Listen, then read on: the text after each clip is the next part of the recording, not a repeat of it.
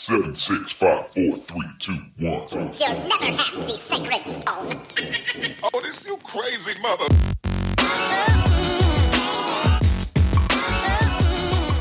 Welcome to the Dead Pundits Society. Now, here is your host, Adam Proctor.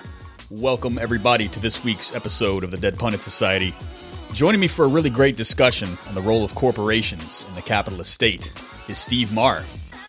If you've ever wondered just what the hell is a corporation, well, stay tuned. You're in the right place. You're about to learn more about corporations in the capitalist state than you ever thought was possible because Steve Maher is going to break it down for you folks. Stay tuned.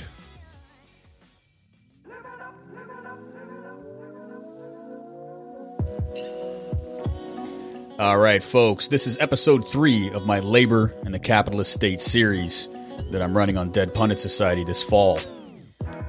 Many of you will know that episode one featured Rafael Khachaturian.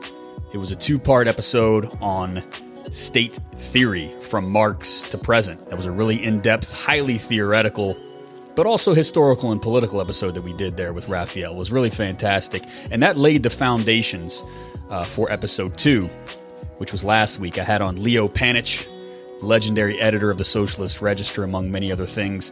And uh, we talked about some of the structural limitations of left social democracy and how that has manifested itself at the level of the capitalist state. What does it mean to rule a capitalist state from the radical left? There are a series of challenges that have caused many governments in recent history to run aground. Now, episode three uh, features Steve Maher. Steve Maher is a friend and colleague of mine. He's also a student of Leo Panitch, and the resonances there will be apparent from the get go. But Steve has really built on Panitch's model in a really exciting, I think, and innovative way. We're going to talk about his dissertation project, broadly speaking. And it's a really interesting project. He is working on the role of corporations in the capitalist state, particularly GE, that is General Electric. But this sounds kind of dry, but it has immense implications for the structure of capitalism and how to fight it today. So rather than try to prefigure that really complex argument, I'm going to get right into it. Uh, I've got a, a B side to this interview, which is really great. That's going to be available to my patrons only. Uh, it's another hour of footage with Steve. We just really got into it. We enjoy talking about this stuff. And uh, so you're not going to want to miss that. We're going to talk about the contemporary structure of corporations in the state and what that means for our political practice today. It has tremendous implications for socialist struggle. So head on over to patreon.com slash dead pundits and subscribe at $5 or more per month, and you'll get access to that B-side and all of the other subscriber-only content. So let's get right into it. It's complex, folks, but take your time. We get into the weeds right from the outset. But I promise by the end of the episode, you will be enlightened and you will know more about corporations in the state than you ever thought possible. Enjoy.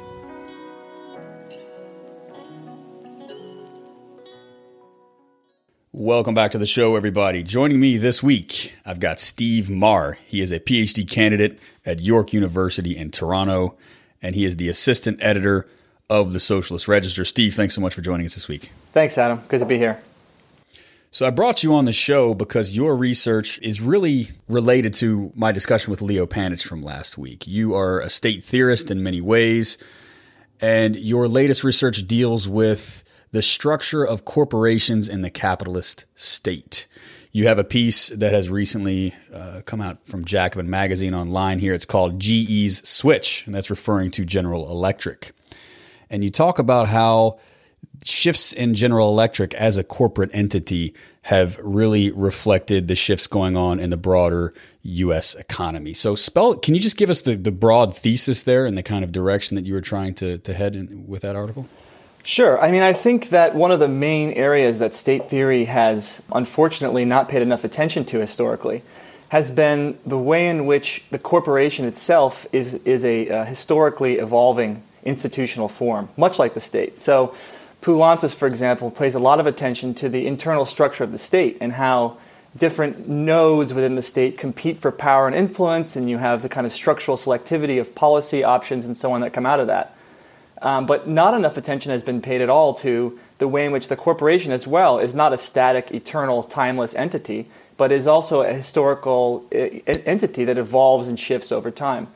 Basically, the way I've conceived of this is that there are several different periods. We have the kind of finance capital period, which goes from the late 19th century until the 1930s or so, in which you know, finance capital does not simply mean the, the financial sector. It means a particular fusion of industry and banking uh, that was characteristic of that period, in which we know the great finance capitals like J.P. Morgan commanded, you know, vast empires um, that were unified into kind of sociological networks among the kind of proto-corporate entities that they controlled.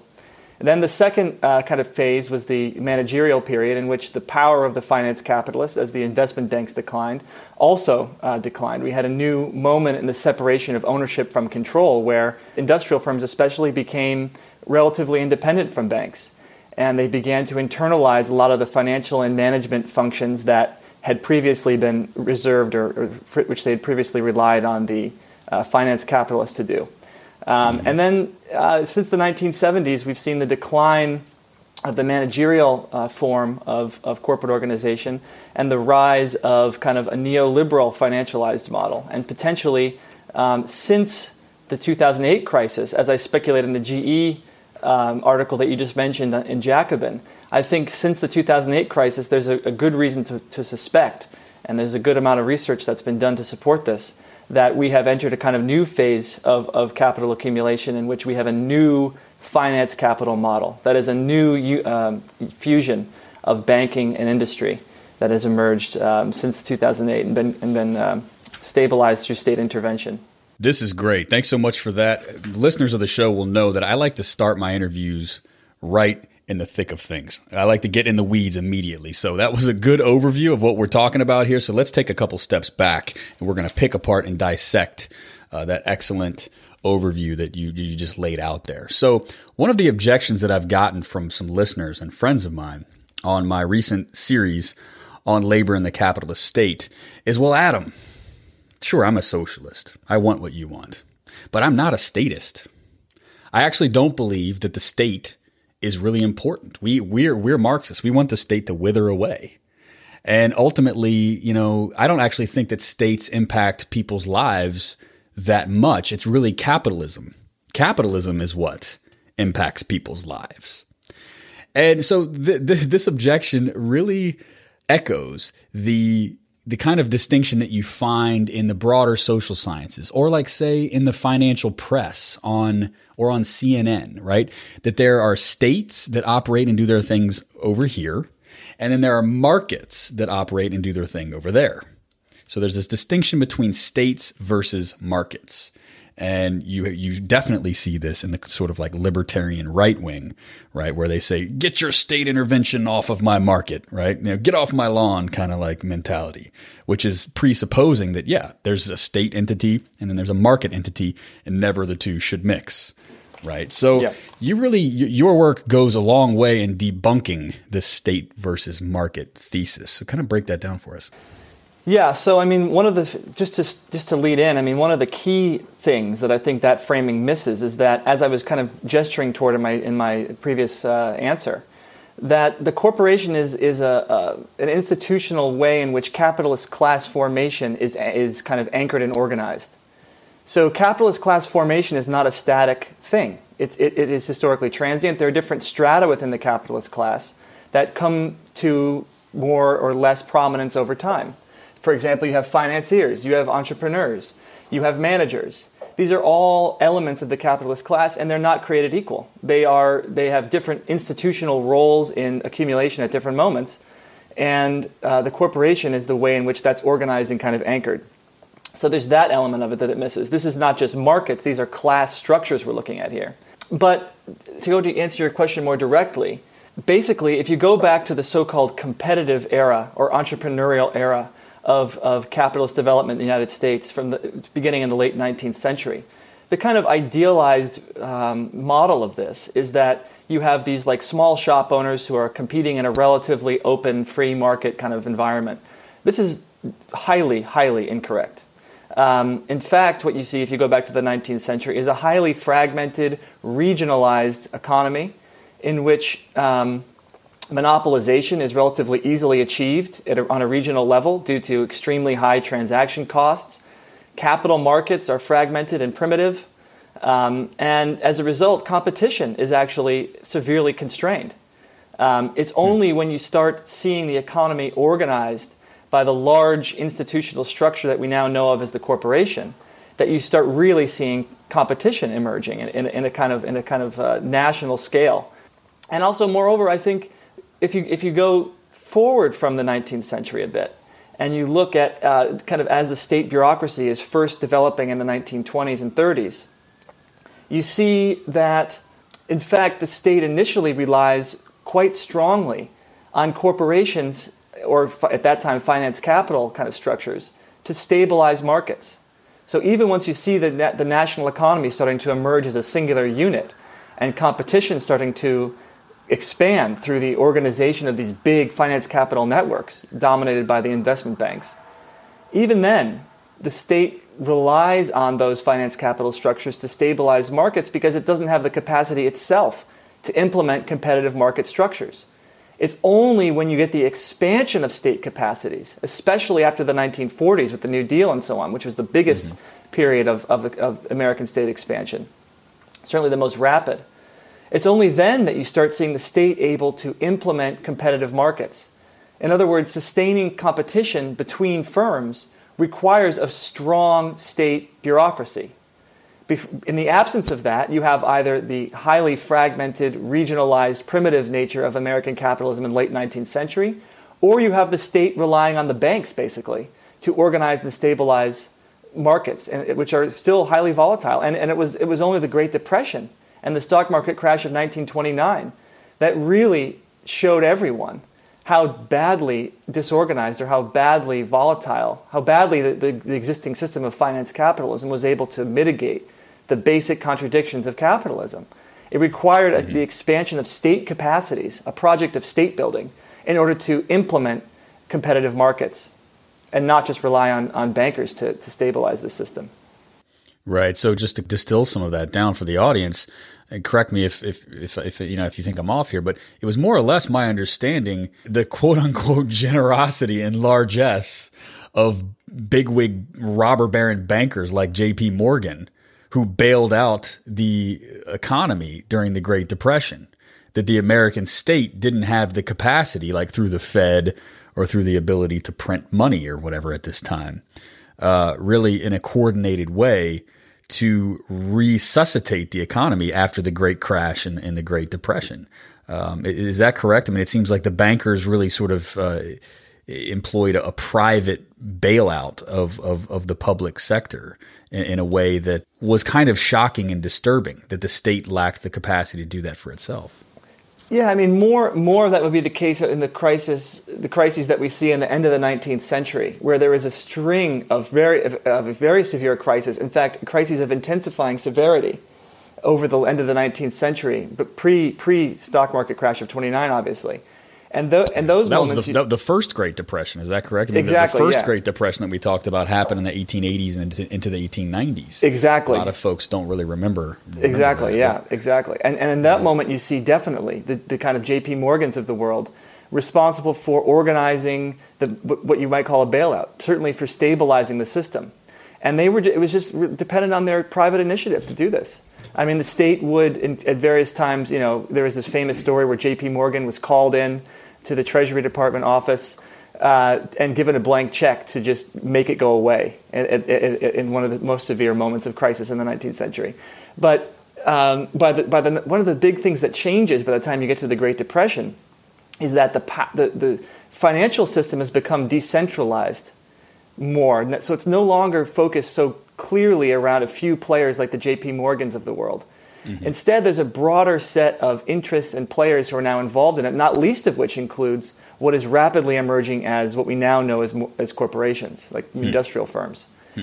And that made it really hard for the state, actually, to coordinate a bailout from, from the 29 crisis, to coordinate the stabilization of the, of the economy after 29.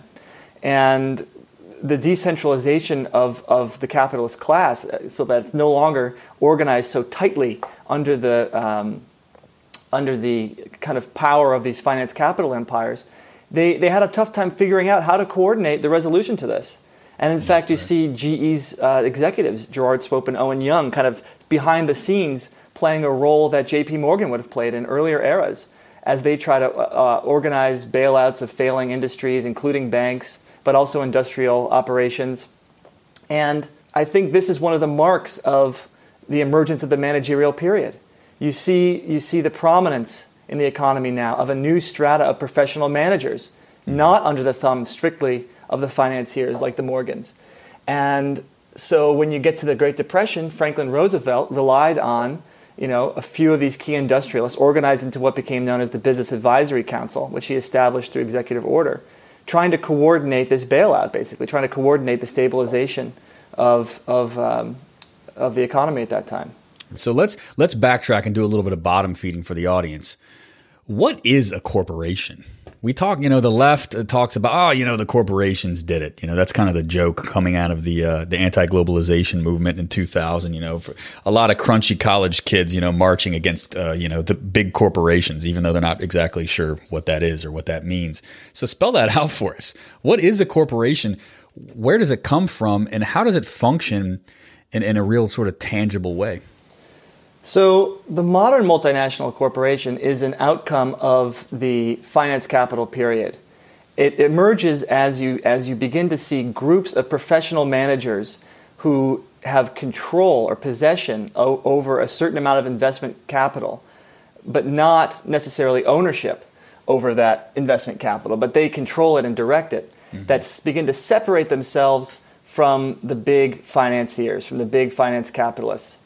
And the modern multinational corporation is basically a group of professional capitalist managers who direct investment funds within networks that they control, that they oversee.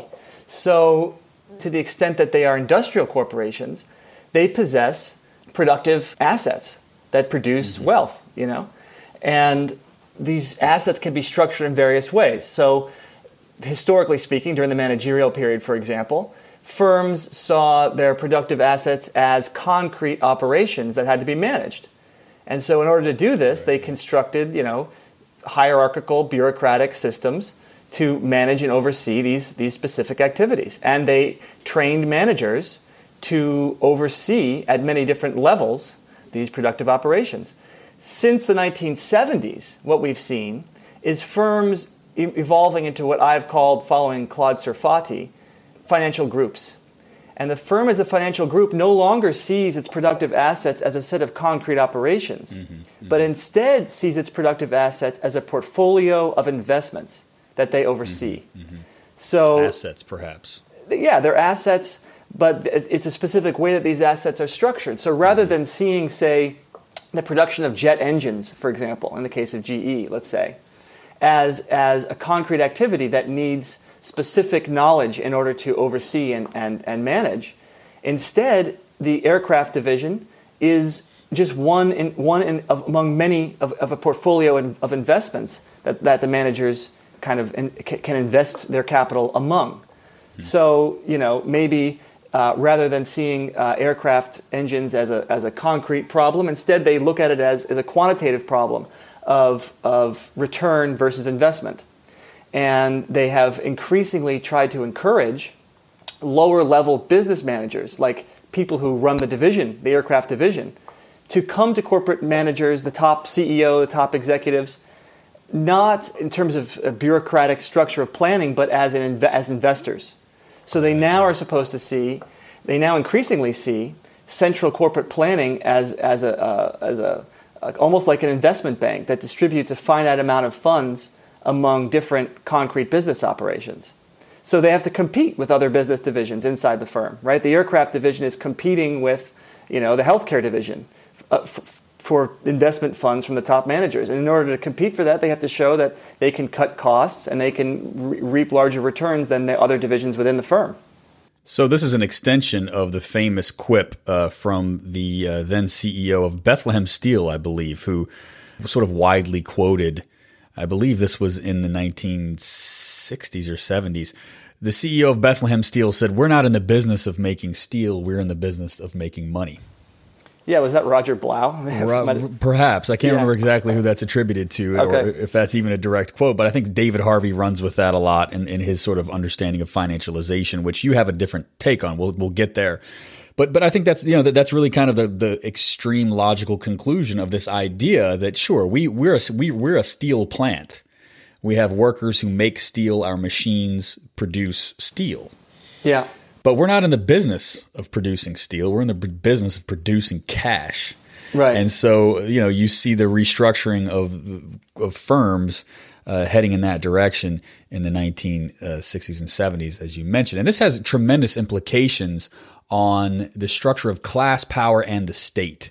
And so let's go back to this states versus market thesis, because I really want to pick this apart. And I want folks to understand how markets are articulated by and through the state, that, that this ability to even complete transactions requires just a tremendous amount of state structuring of those markets. Because if we're not careful, we on the left will we're, we won't. It's not okay. Let me back up. We on the left are reproducing capitalist ideology. We, we're doing it every day by talking about the market as this independent entity.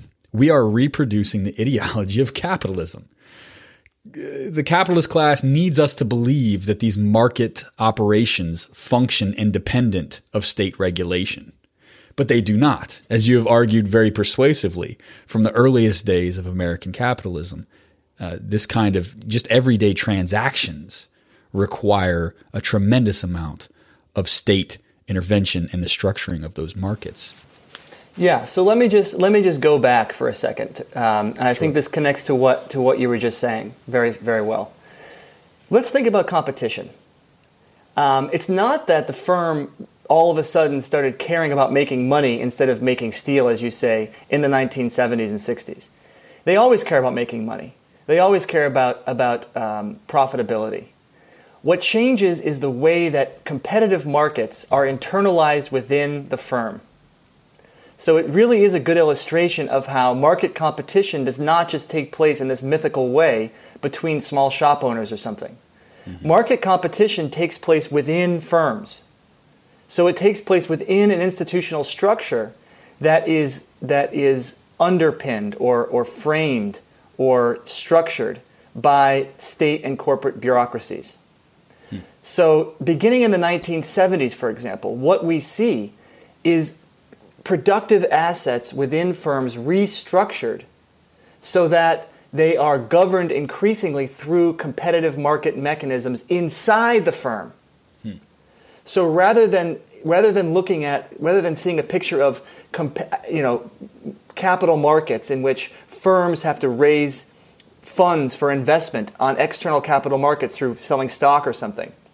Instead, we see divisions within firms competing with one another for investment funds from top corporate planners. So rather than corporate planning looking like uh, a hierarchical, rigid bureaucracy where a, there's a chain of command that leads from the top planners all the way to the, to the factory level shop floor managers and stuff. Instead of that, we see an internal capital market that t- begins to take shape within the firm where individual business managers, say of the aircraft division or of the uh, healthcare division or whatever, have to compete with one another within the firm for investment funds from top managers. And the way they compete is over their ability to say that they are going to produce higher returns than the other divisions in the firm. They're going to be able to cut costs, which includes offshoring and so on. And in doing this, these lower level managers hope that they can outcompete the other divisions and secure investment funds from top corporate managers. So rather than this being a rigid bureaucracy, this becomes like a very flexible form of financial discipline on firms, right? In which market competition is used to keep down costs and essentially execute the planning function, right? The firm become, becomes a portfolio of investments rather than a series of processes. So it becomes a, a quantitative problem rather than a qualitative issue, right? Hmm. Corporate executives become the bearers of money capital rather than concrete planners. You know, business plans are increasingly drawn up by divisional managers rather than guys at the top. And then they have to compete for investment from the guys at the top. So this is a good illustration of the way that competition does not take place in some mythical free market that just exists naturally outside of institutional structures. And it gets back to what I was saying in the beginning that corporations are often, you know, they're often thought of as monopolistic or somehow uncompetitive, or we've entered a new phase of capitalism that is no longer competitive. In fact, what we see with the emergence of the firm is an intensification of competition, hmm. right? Comp- the, the American capitalism becomes more competitive along with the development of the firm. And as, and as this, these competitive forces are intensified and focused through the kinds of increased capital mobility and reduce transaction costs that come with the firm, the state was initially lagging behind in the 19th century. And so you have the extreme instability that comes with the finance capital system, which is only mitigated when the state develops the capacity to do so. So competitive national capital markets outside of firms, between firms, and competition, structures of competition between firms, only are really able to become what we would think of as the free market with the expansion of state capacities. Before then, when the state was still weak, say before the, in the period before the 1920s and 30s, when the state was relatively mm-hmm. weak, they had to rely on truly monopolistic structures organized by finance capitalists in order to stabilize markets. It was only when the state's capacities expanded and its ability to implement and enforce competitive market relations that came with it that we saw the breaking up of what had during the so-called entrepreneurial period been actually relatively monopolistic things, structures. So, in other words, it's almost the exact opposite of the standard picture. Rather than us moving from a phase of competitive capitalism towards monopoly capitalism with the development of the firm, mm-hmm. of the multinational corporation, what we actually see is a phase of relative monopolistic kind of market structures broken up and made competitive with the expansion of state capacities and with the development of the modern multinational firm. These two institutional structures, state and corporation, are what actually creates free market competition. Wow, wow. So it seems to me that the standard story has just gotten everything completely backwards. Exactly. Uh, in so many respects, not only with the states versus markets, but also kind of this narrative that we tell ourselves about the history of American capitalism. Right. Um, so so let, let's let's tear apart another trope. There's this idea that recent turmoil in the global markets, whether they be financial, housing, or otherwise, demonstrates that the American state is really losing power over the market. And that globalization is said to represent the way in which the markets have sort of become Frankenstein's monster and they've overtaken the ability of states to manage them. And now we are in a world where markets reign supreme and states are weak and they sort of stand by uh, at the mercy of the market. Yes. Yeah. Now there's a there's a certain truth to this. There's a certain way in which you as you mentioned, if you want to say if if what we mean by the market is this increasing competi- competitive edge and, and this this extreme logic of money capital and competition that rules the calculations of managers. That that's that's true to an extent.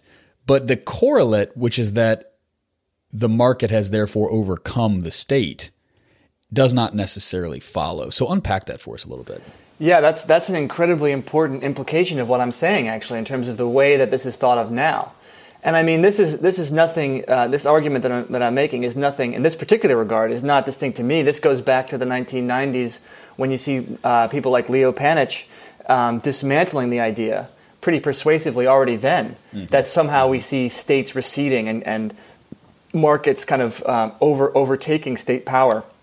But I think what I'm getting at specifically with my work is first of all the centrality to corporations to this process. So corporations are not monopoly capital. Corporations are not the overtaking of competition by central planning.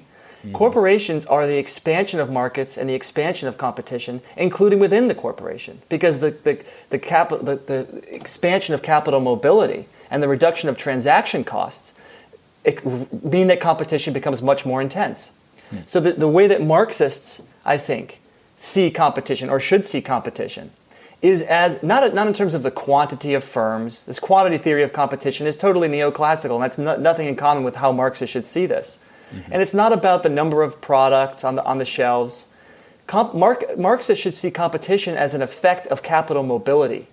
In other words, the more mobile that capital is, the more competitive it is, right? Regionally, in terms of its in terms of its different potential investment outlets, in terms of the different products it can generate, in every way, and between workers in that sense also, in every way, capital mo- capital competition is an outcome of capital mobility. So to get at what you were saying, the the only reason we can even have a global capitalism, the only reason that we can even talk about global competitiveness among, among different um, firms located in different national spaces is because of the role of the American state in organizing the world market. Hmm. You know, the American state plays a unique role, a hegemonic role in the world system. Without the centrality in, uh, of the American state and the particular role of the Treasury and Federal Reserve, especially, there would be no, there could be no talk of neoliberalism because you wouldn't have, in the same way that in the 19th century, you have in the US a highly regionally fragmented economic system characterized by local monopolies and high transaction costs. And uh, in, in, in, in, the 1990s and 2000s, and during globalization, during the glo- expansion of, of globalization, as it was known, you would, you would not have a truly global capitalism without the expansion of the, of the capacities of the American state on a global scale now. So, what we see is the American state first organizing its internal markets over the eight, from 1880 to say 1940, uniting a, a, a, coherent national market structure from 1880 to 1940. First, relying on firms uh, and finance capital structures, and then overtaking those with its, as its bureaucracy expanded to create a more competitive internal market system. After 1940, and especially after World War II, what happens is the American state becomes internationalized. Mm-hmm. Mm-hmm. And now, this role of organizing coherently a single economy has global dimensions. And this is what we call the American empire. Because the internationalization of the American state means that it plays this unique hegemonic role beyond its own borders. Right, and, right. and that has not just benefits, but also major costs. I mean, it's interesting to go back and look at some of the discussions, as I've done in my research, between American state managers and, and the heads of the largest American uh, firms in the immediate post war period there was, it was by no means universally accepted or assumed that the American state should take on this incredibly expensive international role organizing the world system. American capitalists after the war were hoping taxes would go back down and that they could mm-hmm. kind of go back to normal. Mm-hmm. But what, what, what, what we see going on is a very concerted effort coming out of the State Department, especially, to build support among American capitalists for the project of global empire, a global informal empire, a new kind of empire in which the American state would basically underwrite and superintend, as Panitch and Gindin have called it, mm-hmm. the world system. And this has come with shifts in the internal structure of the American state. Right. So, whereas we see from the earliest days of the American state all the way through the 40s, the State Department playing the major role, and you know certainly uh, a large amount of oversight, a certain amount of oversight, large by today's standards, exerted by Congress over the executive branch, for example. Since the 1970s, especially, but in general, as globalization has proceeded, we see the rolling out of those apparatuses that are most directly responsible for the internationalization of capital and the rolling back of those apparatuses that are responsible for supporting internal you know the needs of the of the working class social welfare offices, whatever. Nationally focused apparatuses are being rolled back. The, the apparatuses most responsible for the internationalization of capital are being rolled out. And that has come at the expense of the State Department. I mean, just look at what Trump is doing to the State Department. You know, this is, this is the continuation of a huge rebalancing internally of the different apparatuses of the American state and the reorganization of power within the American state tell us exactly what does the internationalization of the American state look like? Because I think if you don't know what to look for, you'll miss it. There's been a lot of talk about how American empire is waning. American hegemony is waning, it's on the decline, and that you know there was talk at some point that China was going to take over global, you know, capa- that that role as the global hegemon, the global economic and political power. But you rightly point, and this this is an extension of Panitch's work and Panitch and Gindin's work, but but you take this up as well in your own research. You rightly point to the fact that it's actually tremendously difficult to superintend a global empire. And I don't just mean like, oh, it's really hard to get, you know, manage all of these other states and get them to do what you want them to do. That's not the thing. The, the difficulty is, is what it requires of you on the domestic terrain. That in Yes. order to manage an international empire, and, and and I don't mean you know it's this isn't colonialism, folks. I mean this is a this is a somewhat decentralized, centralized kind of network of class and state power and regulatory capacities and all the rest of it. But what this requires of you on, on the domestic terrain is a tremendous amount of disciplining of labor, of other of your of your ruling class forces. They they have to basically, you know, pardon the expression, eat a lot of shit. I mean, labor had to be uh, absolutely browbeaten through the 1960s and 70s and 80s in order for the American empire to continue uh, and to get off the dollar, to provide uh, the flexibilization of, of finance and investment and all the rest of it. And that required a tremendous amount of state capacity. And that's something that, say, China uh, is probably not really willing to do. There's, China is terrified of its rising middle class. China is terrified of what it might look like to have to discipline its own population so that it can play that role as the global arbiter of economic and political power. And so, I don't know, I've sort of thrown a lot at you, but w- what do you make of all that? Well, I mean, I, I, I, think you're basically right. I mean, what you say is true. The, the fact is that uh, the, um, being the imperial hegemon, you know, the global manager of the world system, comes with huge costs. And by no means is it, is it automatic that capitalists will accept those costs. So I think you see, you know, going back to you know, the work, the classical Marxist work of, say, Hilferding, um, but also Bukharin and even Baran and Sweezy to some extent, you see this assumption that the state is somehow just the instrument of national monopolies. That, that basically you see the economy fundamentally tending toward what they call trustification, which basically just means organized monopoly. And you see, I think they are they basically assumed, and in some cases explicitly argued, especially Hilferding, that the state would essentially just implement the policies of the national trusts, of the big monopoly capital units. Mm-hmm. Mm-hmm. And actually, if you go back and just look at the history, almost the exact opposite is the case. The capitalists were incredibly skeptical about constructing a global empire. They, they saw this as costly and potentially unnecessary. It was only a small number of relatively internationalized firms who had seen the consequences of the breakdown of the world system that emerged from uh, the kind of inter-imperial rivalries of the, of the interwar and World War I era that, that were most on board with this. But really, it took, it took the state organizing a pretty substantial effort to get capitalists on board, especially given the fact that uh, in Europe, you see the emergence of the kind of post war social democratic compromises, where the capitalist class in the United States is saying, why are we going to give aid to these societies that are just wasting it on these unnecessary social programs? What is wrong with these capitalist classes? Why aren't they fighting back? Why aren't they undoing these bargains, these, these kind of class compromises? And so it took a lot of persuading. And you know, the state had its key allies in the capitalist class that it used to uh, build support for these for these policies, including the, the foreign aid programs to Europe. But it was by no means automatic. And I think that this this gets to one of the core parts of my research, which is that the key state capacity that oftentimes Marxists, especially, seem to take for granted, is the capacity to organize the capitalist class. Right. I mean, Marxist The state- idea is that the capitalist class organizes the state. Exactly. Perhaps, not the other way around. Exactly. That the state, Yeah. that somehow the capitalist class organizes its own political interests outside of the state, and even relatively sophisticated state theorists who have read Poulantzas and Miliband still often make this assumption. that the state, that the capitalist class is somehow able to organize its own political interests, at least on a sectoral basis, maybe, outside of the state, and then impose those interests on the state, right? Right. And even Poulantzas kind of falls into this when he says that the, the state negotiates an unstable equilibrium of compromise among capitalist class fractions. Well, it's true in some way. But the fact is that these capitalist class fractions do not come to the state with pre-existing political interests that they are that they are aware of.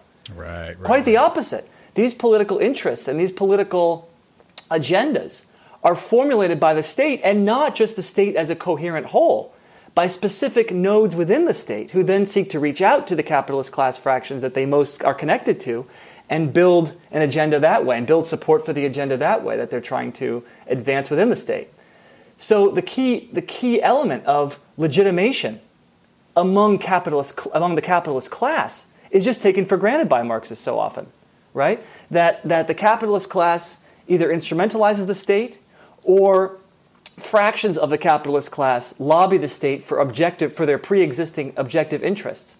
Whereas in fact the pro- the project of legitimation requires the expansion of state capacities to organize the capitalist class behind political agendas that it's developing.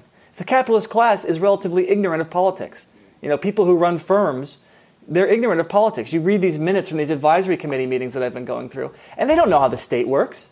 They don't Well, even look they- at Trump. What, look at Donald Trump, for God's sakes. Now, I mean, Yeah. that man, of course, he inherited most of his wealth, and who knows to what extent he has control over his his his enterprises. But but the man's a moron. I mean, Yeah. just just extend that out across the the broad capitalist class, and that's kind of a a, microcosm of of what you get for these capitalist managers. Like, sure, they know how to make deals, so they think, and sort of bully bully people into submission because they have tremendous amount of uh, clout, power, and, and, and capital behind them in order to to bend people to their will. But there's a difference between, as we see with Trump, there's a difference between having the resources to bully people because they can't say no to you versus having a creative, uh, introspective kind of, uh, you know, view of of your interests and your your fellow uh, capitalist class members' interests and all the rest of it. They, it's just it's just not there. It's just not there. Yeah, I mean, Trump is a particularly extreme example of, of uh, an ignoramus. There, there, are, there are many people in the capitalist class who are much more sophisticated than he is. Right, But, right, but you're fair, right. I think fair. Your basic point is right, I think. That, and, and that's, by the way, illustrated by the fact that the capitalist class is highly skeptical on the whole, especially big capital, toward, toward Trump, I think. Um, but but your, your broad point is right. These people are not concerned with, with politics. They're, they're concerned mostly with making profits in, within their own sector or for their own firm. And so, um, you know, the state has had to take the lead in crafting political agendas, and that has required the development of state capacities. So when the Department of uh, Commerce was first formed in the end of the 19th century, this, the, the, the new staff, newly staffed people in the department, you know, new staff members, new managers in the department, realized that the only way they could do their job is if they systematically are able to coordinate with the, with the, the, the dominant capitalists and the, you know, leading the biggest firms. They, there's no way that they can do their job without, without, on an ongoing, systematic basis, coordinating with those managers. And so what, what they did was they organized, they encouraged the organization through the Taft administration of, of the Chamber of Commerce. So this is just a national chamber of commerce, that is. So this is this is just one example of the degree to which, um, you know, these so-called lobby groups that emerge supposedly spontaneously on the level of civil society are actually organized with the quite active encouragement of the state. So the Chamber of Commerce, you know, the people who were trying to set it up beginning in the late 19th century, as you see this kind of beginnings of the emergence of an American state bureaucracy, including the Department of Commerce. Um, capitalists are highly resistant to organizing a national chamber of commerce. Capitalists did not, they, they, for them, let me, let me get back to my own firm. Let me get back to, to, to my own business, what I know. Politics should be left to the state. And so it literally took people in the new Department of Commerce to drag capitalists to Washington. They're very isolationist as well in foreign policy. I mean, they just sort of wanted to sit back in their in their corporate or in their boardrooms and, and make money and, and, And have tariffs. everybody else. Yeah, they wanted high. They wanted high tariffs. They wanted. They wanted Very protective. pr- yeah. Yeah, exactly. They, they did not want internationalization. They wanted they wanted uh, they wanted basically the state to enact measures that would shield them from international pressures. That was the main interest that they had, if they had any. And beyond that, you know, it was just for them let the state handle politics. We they don't we don't understand what you want from us. And this was the this was the reaction for years as people struggled within the Department of Commerce to organize a national chamber of commerce. You know, Now this was in the 19 teens and 1920s, just to be clear. yeah, starting in the late 19th century and then moving moving through the early 19 teens. Yeah, uh, culminating in the Taft administration finally succeeding in organizing a national chamber of commerce. So let's let's talk about uh, let's talk about the advent of the New Deal really quickly and spell out this turn to Keynesianism because it, it, we could you know folks who are listening could be thinking if they're not careful if they don't have this background they could be thinking to themselves that this has something to do with the virtuousness of the capitalists or the state managers, right? Because there's this nice liberal or progressive uh, homily that I, you know, they, they sort of recite to one another around the campfire. This idea that we just need to go back to the the good old days where the state managers were virtuous and they cared about the national economy and they had a sense of patriotism. And and managers nowadays corporate and you know and state managers are too selfish and short-sighted. And so we need more virtuous people in office. And folks could be, you know, some of the listeners could be thinking that's the direction that we're moving in. But really, you're talking about there are these sh- deep structural facets that condition the actions of state and corporate managers. So let's talk about what the New Deal looks like and how that changes the calculus of corporate and state managers. So yeah, so the New Deal was essentially the outcome of a mixture of intense class struggle from below, uh, economic breakdown in terms of the, the Great Depression, and necessary revisions to save the system, necessary reforms to save the system that were devised within the state and supported by a certain vanguard group of American capitalist managers. That was really what the New Deal was the, was the result of. And you know, the, the people who were in charge of the most internationalized firms had saw the costs when the international system fell apart, when the American economic system fell apart. And these are the same people who, coming out of World War One, right, as the as the great finance em- finance capital empires are declining, these new at that time just emerging managerial strata claimed that they were free of what they called the quote unquote buccaneering proclivities of the finance capitalists. These new managers were going to be able to technocratically and neutrally manage the productive assets of the country in a, in a way that was to the benefit of all, in a much more stable and uh, humane fashion. And, and th- this is what they call the new capitalism. And as part of this, they, they did sponsor and support the extension of certain firm level benefits, limited unemployment benefits, kind of like you know sham worker representations representation in, in terms of uh, you know entities representing workers that were devised by the company themselves rather than you know unions elected and organized by the workers. They were just kind of like groups of workers that the managers decided would be fair representatives and that they would they were happy to negotiate with. Um, so workers were given some limited representation in that way. There was limited unemployment benefits. There were kind of like pension programs that were expanded at the level of the firm. But once you get to the Great Depression, it becomes totally clear that these firm level measures are not enough, and that the new capitalism, the idea of the new capitalism, that these managers can kind of like, in a broad minded way, uh, kind of administer at the firm level American capitalism in the interests of all is revealed to be just BS, basically. And so, a key group of managers, the people we now know as corporate liberals, basically shifted to supporting national corporatist schemes like the NRA, the National Recovery Administration, right? Which were basically just trusts.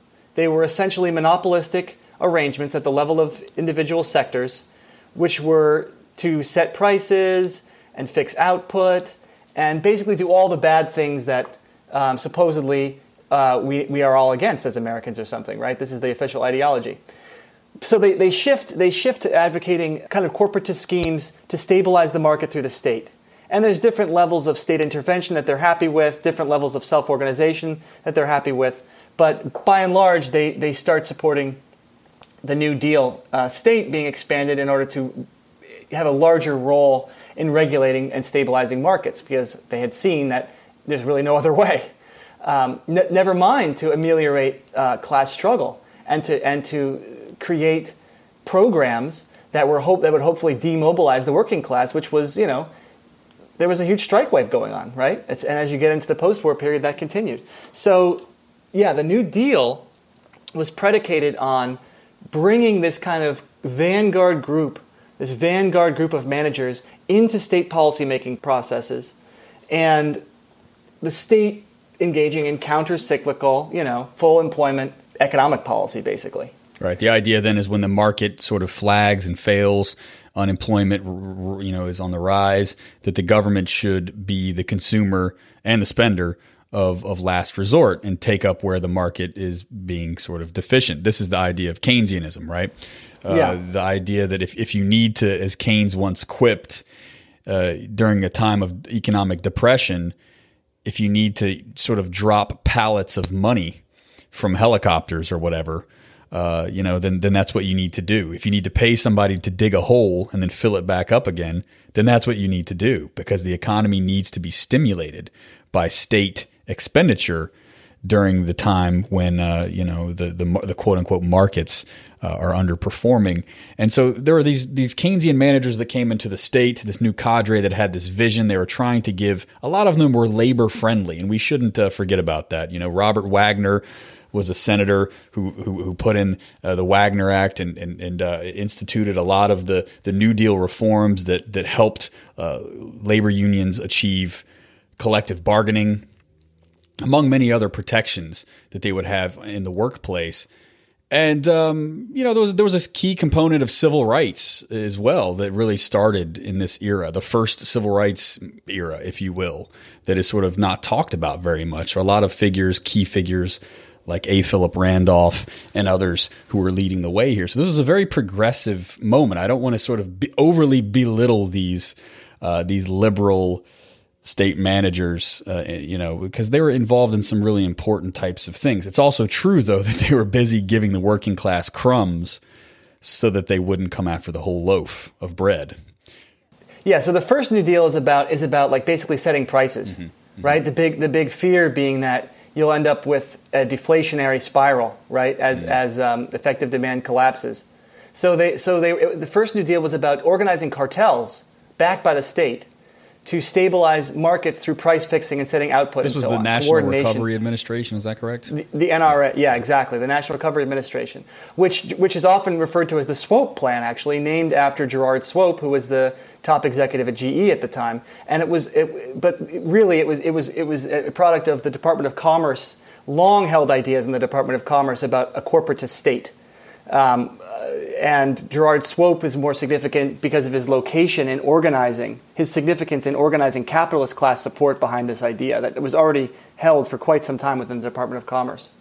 Anyway, so the first New Deal wasn't enough because it didn't, it didn't deal with the issue of, of effective demand. You can just set prices all you want. It's not going to under, it's not going to resolve the underlying structural conflict that's, that's emerging because of the, the collapse of uh, purchasing power among the majority of the population. Mm-hmm.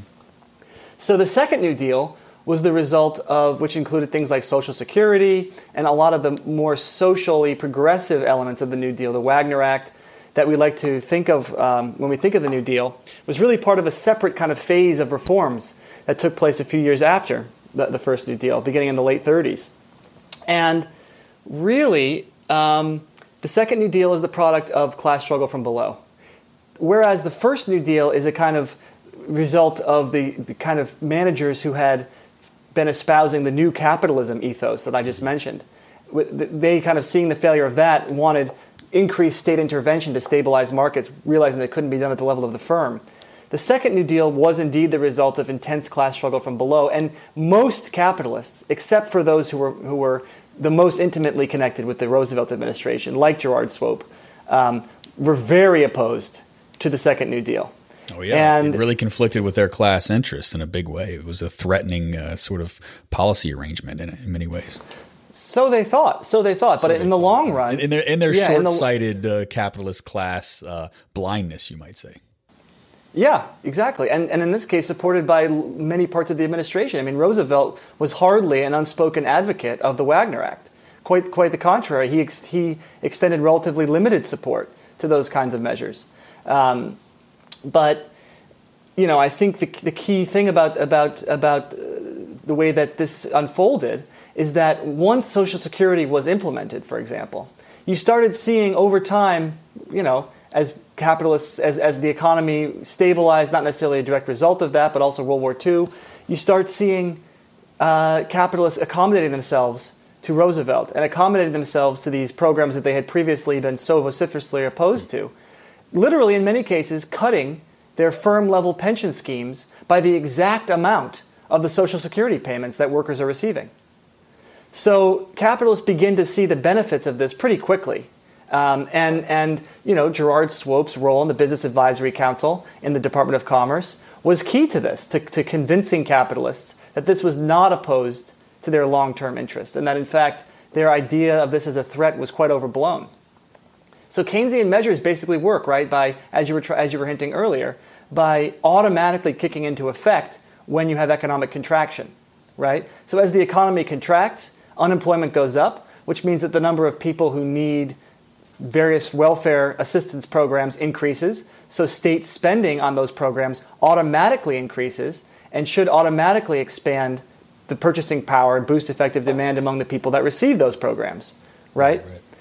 So let's talk a little bit about the uh, dismantling of the Keynesian system in the 1960s and the transformations that go on there, and then we'll we'll, we'll break off at the 1970s and 80s because I'm going to bring my Patreon subscribers a special in-depth uh, take on the all and the transformations in the corporate structure that are leading to th- this kind of um, confusion. I think about what exactly what our political moment looks like, and so I, you know, this is I think the the implications of your work on the present are really stark and really important and I want to spell those out for people. So let's let's get our way up to about say the 1970s and then we'll end the free show and we'll go over to the B side for the patrons uh, to get really deep in depth about what our contemporary moment looks like given this uh, this this trajectory of corporate restructuring.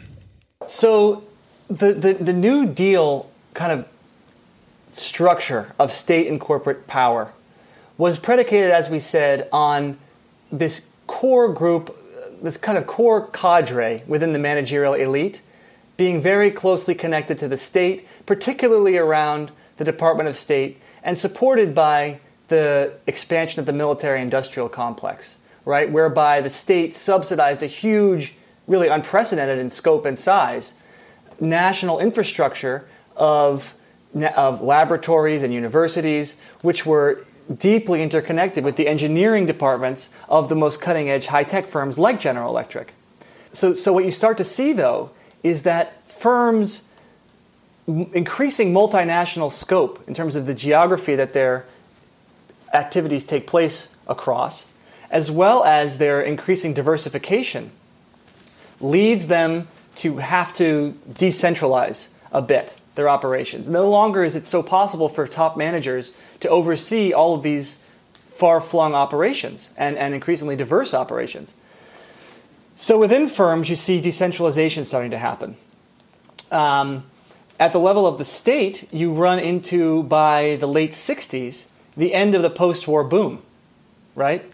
And the end of the post war boom means you start feeling the pinch of what James O'Connor called the fiscal crisis of the state in a new way, which means that basically you cannot keep expending, expanding state outlays, state spending, while the economy is no longer growing at a predictable high, relatively high rate Right. per So year. just to spell just to spell that out for people, the post-war boom. I mean, there's a lot to say about that, but just in, in brief, after World War II, the global economy was essentially burned to the ground in much of Europe and Asia, and so the American state was able to step in, re, uh, sort of constitute an uh, American empire uh, you know, or global capitalism, American style, you might say. And, and so there was a rapid expansion, which uh, of, of, of economic development, which really benefited American workers in a big way. I mean, this is where the birth of the American quote unquote middle class comes from in the 1950s and 60s. It was an unprecedented era of prosperity. And so when you when you talk about the end of the, the, the post war boom, you're talking about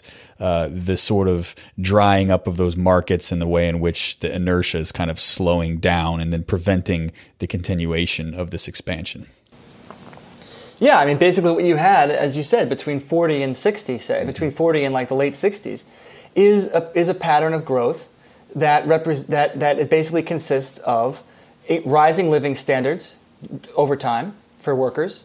You have redu- declining inequality and uh, a general sense that there's an automatic machine that just guarantees that your kids will have a better life than you did. Yeah, right, right. And this is all underwritten by continual expansion of productivity, continual enhancement of productivity.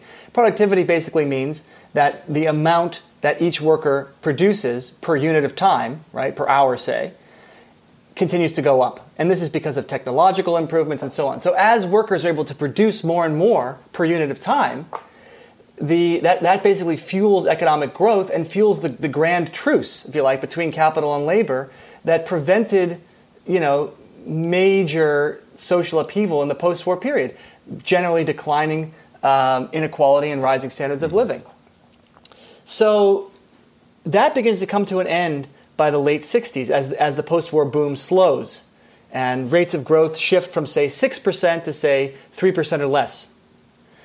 And with at that moment, the state begins first this general assumption was that well this is just a temporary thing it'll come back whatever but by the time you hit 19, the 1970s the work, work, the fact that the working class remains relatively high rates of union, unionization means that they push back quite strongly against any efforts to reduce wages to match the slowdown in growth. Mm. So as growth slows, if profits are going to be preserved at the same rate that they had been since 1940s, that means you got to reduce wages, right. right?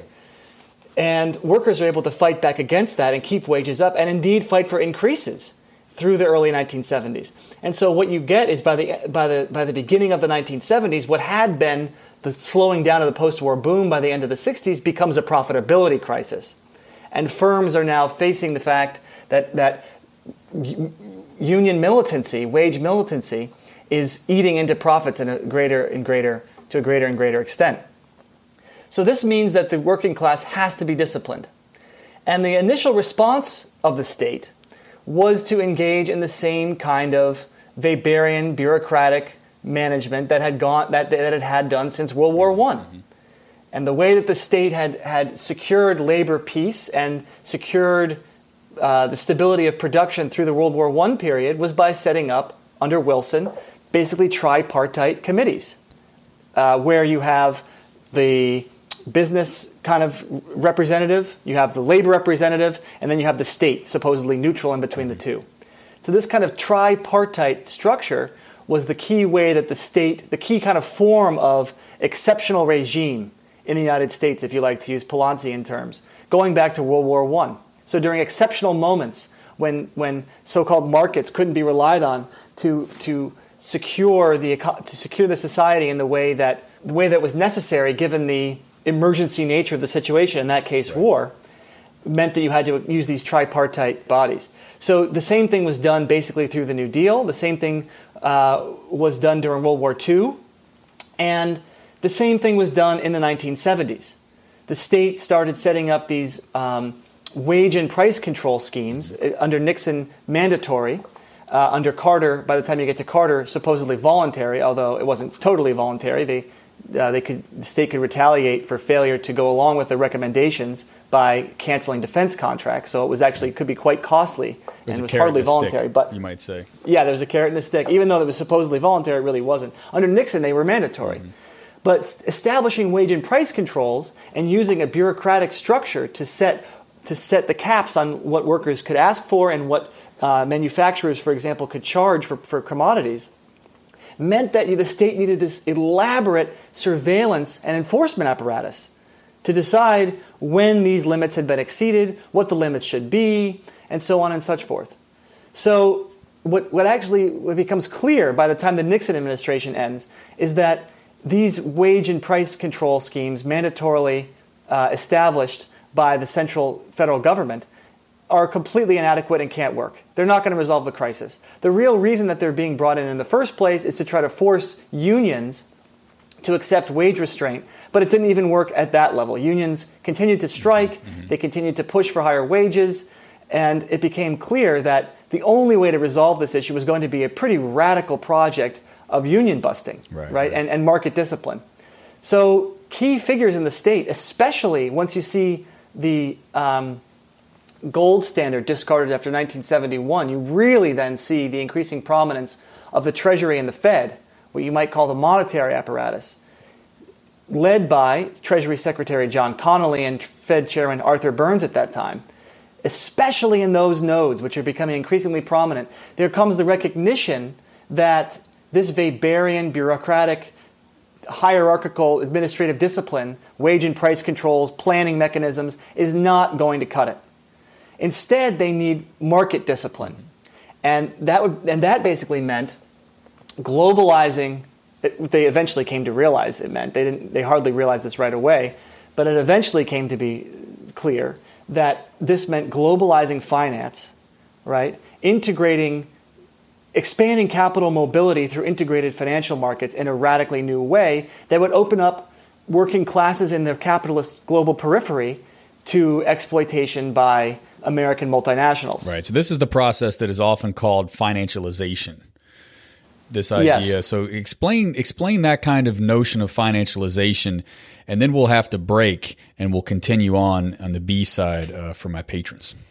So financialization involves two different things, two different levels, if you like, two different layers. One is the increasing hegemony of the financial sector within the economy as a whole. So across the American economy, and across the global economy, you see that the financial sector begins to wield a larger and larger amount of power and influence. The other level of financialization takes place within the firm itself. And this does not mean, as you get from, say, Greta Krippner, who argues, although Krippner's work is great in many ways, but she sees financialization along the kind of traditional left lines as the hollowing out of production. That is to say, that firms increasingly are, are investing not in productive activities that are, that are healthy for capitalist stability and social stability and prosperity, but instead are investing in parasitic financial activities that, while they have higher returns, don't have the same benefit in terms of employment and the kinds of like 1940 to 1960 style American capitalism, the New Deal period, aren't conducive to that. So the idea is that those New Deal arrangements have been hollowed out by the shift in, of firms to investing in financial activities. In fact, this is, this is not correct, I don't think. So the second dimension of, of financialization is about the way in which the financial operations within firms become more important within the organization as a whole and come to restructure the internal productive operations of the firm around market competition and the, the, the, quantitative logic of money capital that I was talking about earlier. So, firms, when you have you know, the global integration of financial architectures, right, and the discarding of the gold standard, firms have to expand their internal financial capacities in order to hedge against the increasing risks and volatilities that are involved in investing in, in creating international value chains and investing abroad right? right, right they have the, the, the, internal financial functions are essential to mitigating those risks and, and including you know engaging in things like derivatives trading, yeah. which become one of the most important commodities stabilizing the world system after the discarding of the gold standard. So firms along with this internationalization, along with the increasing hegemony of finance in the global economy, you also see the increasing prominence of financial activities within firms and the expansion of competitive structures, market structures inside of corporations. Mm. So you see this intensifying competition between and within firms. And that's really what financialization is about. It's not about turning productive into unproductive investments. It's not about hollowing out production. It's about restructuring the way production works. Right. So there's some key. I just want to finish up on this. I think that you know one of the things that that gets to me a lot is people look at derivatives and they look at the kind of the operations of finance as this kind of speculative froth that is that is on top of the productive economy. And so what the progressives will say is, well, we need to sweep that froth off the top of your glass you know, have have a more clean pour off the beer tap there, if you will. Nobody likes too much, uh, you know, too much foam, too much head on top of their beer, right? Just just enough. We'll sweep the rest off, and we'll leave the productive economy behind. But that misunderstands how that misrepresents how the reason why derivatives originated in the first place. As you say, when when the when the global economy moves away from the gold standard for a variety of reasons that would require another show unto itself I mean, let's just think about this. You are you are a firm of some sort, and you are signing a contract to have uh, some widgets produced in another country six months from now, and you're paying today, at least in terms of you're setting the amount of money that you're going to pay for this. Well, you don't know what's going to happen to your currency or to their currency and the values of those things between now and then. So you need to set up these derivative contracts to ensure that if the the currencies sort of shift in relation to one another, that you won't lose your ass in the process. And exactly. so the the financial the finan- quote unquote financialization that a lot of people point to had, was more about a pragmatic orientation to keeping global trade uh, going in the midst of the fi- the breakdown of the gold standard, which which meant that currencies were free floating in relation to one another, and the dollar could change in relation to the franc or to the whatever, uh, you know, overnight. Yeah which would just tank these contracts in these these these supply and value chains that are going across the globe at that at that time. And so it really serves totally. a pragmatic function. And and your work, which we're going to get to in the Patreon segment here, I'll let you I'll let you wrap up. But your work really takes up the way in which those pragmatically oriented financial instruments, which arose kind of in an ad hoc way during that crisis of the breakdown of the, the, the gold standard in the late 60s that has now been taken up inside the firm and it has totally transformed the way in which corporate structures function in, in, in a really frightening sort of way. And it has a lot to do, uh, it has a lot of, of impacts on the kind of terrain, the political and economic terrain that we find ourselves on today. Absolutely, Adam. And I mean, so yeah, derivatives are one piece of it, but but I mean, we talk about world trade, for example. I mean, a huge percentage of world trade happens within firms. So when you say when we talk about world trade, we talk about movements of value across geographical space. But what's not recognized often enough is the degree to which these movements of value are happening within yeah, firms. Yeah. Or within networks that firms so control. when I said somebody, a company, you know, p- purchases widgets, that that's true. But oftentimes that's happening under the same umbrella, under the same corporate, within the exactly. same cor- corporate or, entity, right? Or through subcontractors mm-hmm. that the corporation basically controls, etc. Absolutely. And so the effect has been, and this is my key point again about, about the way in which corporations are institutional anchors of class formation. And that, and that corporations themselves are, in fact, also historically evolving all the time. We can't just say the corporation and expect that it looks the same in 2016 as it does in 1940. It looks very, very different. And part of that has to do with the restructuring of the world economy, right? So what you're what you're referring to over the 1970s as you know the gold standard breaks down and we see the increasing international uh, international integration of finance and so on is that it actually transforms the way that the firm looks and the way that corporate power is is organized in, in concrete historical terms. This means you know not just internationalizing production but also expanding the financial activities of these firms as well, and necessary to oversee and manage those those global globally integrated uh, supply chains and value structures, as you're saying.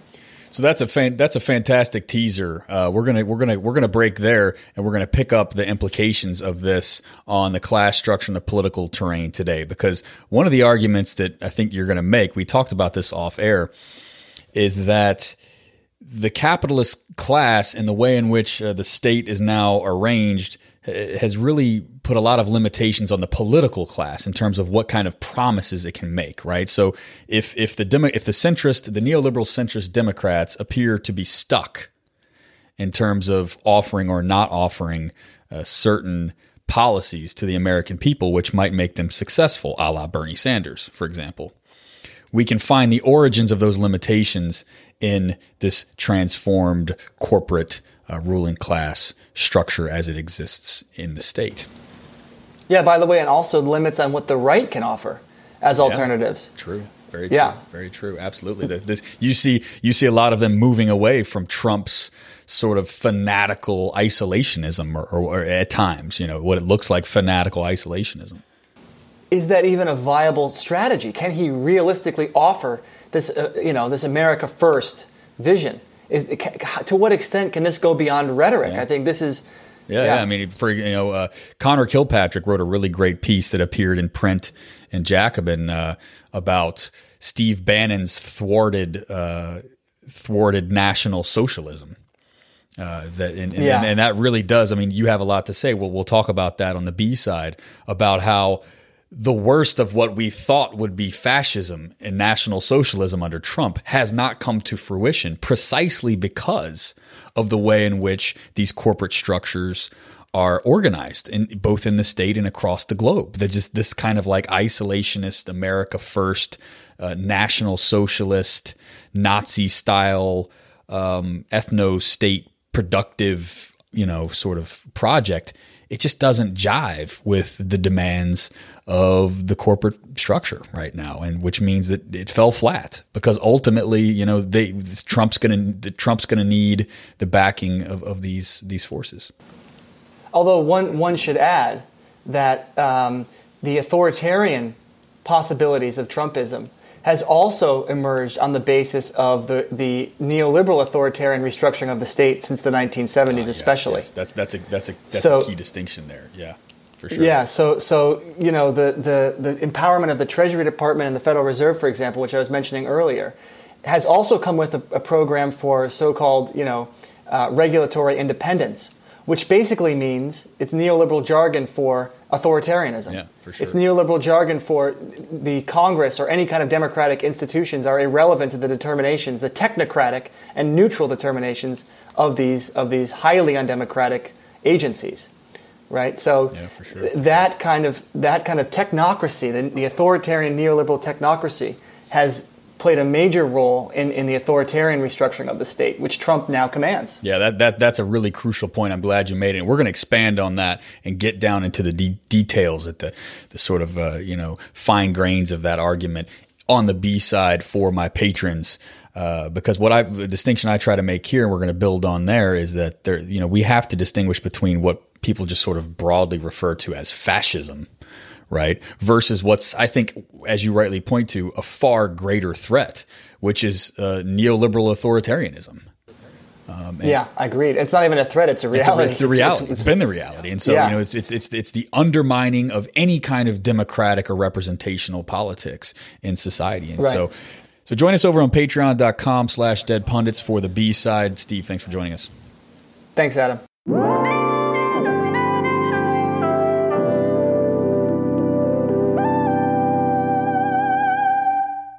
Thanks again to Steve Maher, and I hope you all enjoyed that very much. I know I learned a lot talking about the relationship between the state and the market and how corporations actually structure competition inside of themselves increasingly. It's a wild world we're living in, folks, and uh, socialism for regular ass people is certainly determined by these transformations of the corporate entities. So it's really important that we get up to speed on this, folks. Check me out on the B side. We had a really great conversation about the contemporary meaning of all of this nonsense, all of this really hyper theoretical, historical, uh, social scientific nonsense. It has tremendous resonances on our socialist and political action today. This is not just an academic exercise, folks. This is about political practice and strategy and ultimately it's about winning. So head over to patreon.com slash dead pundits, subscribe at $5 or more a month, and you'll get access to that B side with Steve Maher. I've got content up from Leo Panitch, got a lot of exclusive content for my patrons over there. You're not going to want to miss it. Thanks everybody for the support. Tell your friends, share this on Facebook, share it on Twitter, spread the word. Dead Pundits Labor and Capitalist State Series Fall 2017 is well underway, and I think my guests are killing it. So I want to get it out there to as many people as possible. All right, until next week, folks, Dead Pundit out. Oh, this you crazy mother.